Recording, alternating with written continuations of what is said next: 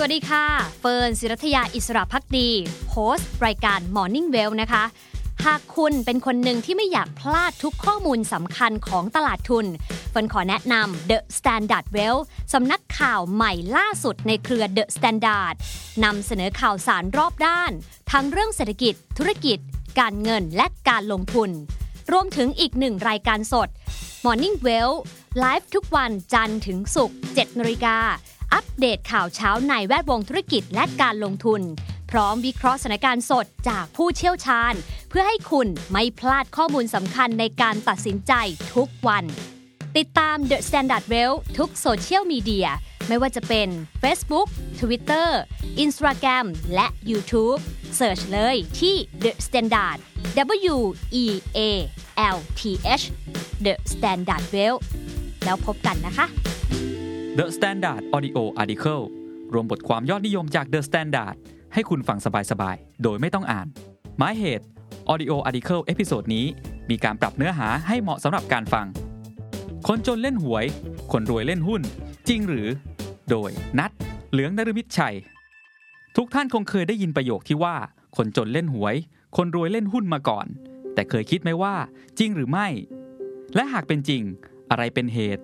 และอะไรเป็นผล เล่นหุ้นทำให้รวย หรือต้องรวยก่อนถึงจะเล่นหุ้นได้ วันนี้เราจะมาลงลึกเรื่องนี้กัน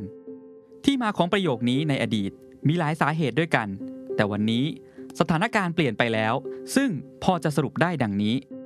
1. หลายสิบปีก่อน การเปิดบัญชีกับบริษัทหลักทรัพย์จำเป็นต้องมีเงินฝากธนาคารนับแสนบาท เพื่อที่จะแสดงให้บริษัทหลักทรัพย์เห็นว่ามีเงินทุนเพียงพอในการลงทุน และคุ้มค่ากับการที่จะมีเจ้าหน้าที่การตลาด มาช่วยซื้อขายหลักทรัพย์ให้ ส่วนในปัจจุบันการเปิดบัญชีไม่ได้เป็นอย่างนั้นอีกแล้วโดยการปรับตัวของสถาบันการเงินเข้าสู่ยุคดิจิทัล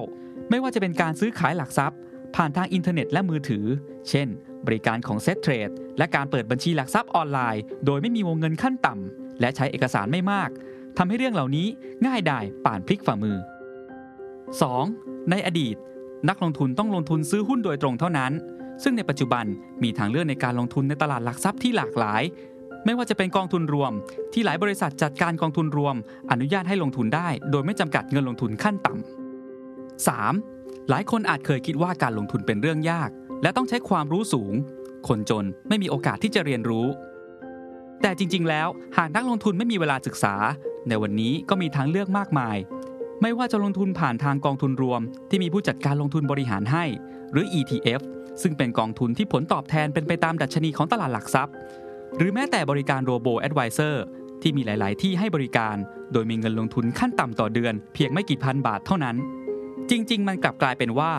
หุ้นควรจะเป็นสิ่งที่ทุกคนมีไว้ติดกระเป๋าของทุกครอบครัวต่างหาก จนแทบจะเป็นปัจจัยที่ 5 เหตุผลก็เพราะว่า 1. ด้วยภาวะทางเศรษฐกิจในปัจจุบันที่โลกมีอัตราการเติบโตทางเศรษฐกิจต่ำ รวมไปถึงปัญหาประชากรสูงวัยทำให้อัตราผลตอบแทนของสินทรัพย์ตกต่ำลง โดยเฉพาะอัตราดอกเบี้ยเงินฝาก และอัตราดอกเบี้ยพันธบัตรรัฐบาล ซึ่งทำให้เรานั้นไม่สามารถเอาแต่ฝากเงินได้อีกแล้ว การลงทุนในตลาดหลักทรัพย์ระยะยาว จะให้ผลตอบแทนที่สูงกว่า แต่ต้องแลกกับความเสี่ยงระยะสั้นที่สูงขึ้น 2. กำไรจากการซื้อขายหลักทรัพย์ในตลาดหลักทรัพย์ รวมไปถึงการซื้อขายกองทุนรวมในปัจจุบันยังได้รับการยกเว้นภาษีเงินได้อีกด้วย จึงเพิ่มโอกาสในการสร้างรายได้ ส่วนเงินปันผลและจะเสียภาษีหักณที่จ่ายในอัตราร้อยละสิบแต่อาจจะขอคืนภาษีบางส่วนได้ ในเวลาที่ยื่นภาษีปลายปี 3. การลงทุนในตลาดหุ้น มีผลตอบแทนโดยเฉลี่ยสูงกว่าอัตราเงินเฟ้อ จึงเป็นการลงทุนที่ดีในระยะยาว แต่การลงทุนฝากเงินในธนาคาร หรือซื้อพันธบัตรในปัจจุบันมักให้ผลตอบแทนต่ำจนบางครั้ง ต่ำกว่าอัตราเงินเฟ้อเสียอีก ซึ่งจะทำให้มูลค่าของเงินเก็บนั้นลดลงในระยะยาว ถ้าเรามาดูประวัติของนักลงทุนที่ประสบความสำเร็จ หลายท่านนั้นก็ไม่ได้เริ่มต้นจากชีวิตที่ร่ำรวยมาก เช่น ดรนิเวศเหมวชิระวรากร เกิดมาในครอบครัวที่มีฐานะยากจน แต่ด้วยความขยันขันแข็ง จึงทำให้มีโอกาสได้ศึกษาต่อ จนจบปริญญาเอก และได้ทำงานในภาคการเงิน และต้องตกงานจากวิกฤตต้มยำกุ้งในปี 2540 ในวัย 42 ปีจากวันที่ตกงานมากว่า 20 ปี วันนี้ดรนิเวศกลับมามีทรัพย์สินนับหลายพันล้านบาท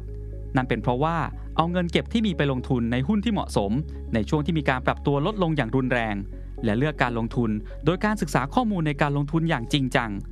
และคุณหนุ่มมันนี่โคชหรือคุณจักรพงศ์เมธพันธ์ที่เริ่มต้นจากการติดลบเสียด้วยซ้ำ ทางบ้านติดหนี้สินกว่า 18 ล้านบาทในช่วงวิกฤตต้มยำกุ้ง จนมีอิสรภาพทางการเงินในปัจจุบัน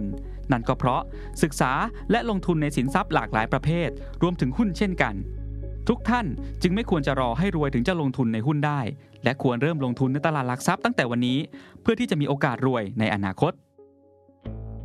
ติดตามฟังบทความของ The Standard ที่จะช่วยให้ชีวิตดีและมีความสุขในรูปแบบของ Audio Article ได้ทุก podcast player ที่คุณใช้ Spotify, SoundCloud และ YouTube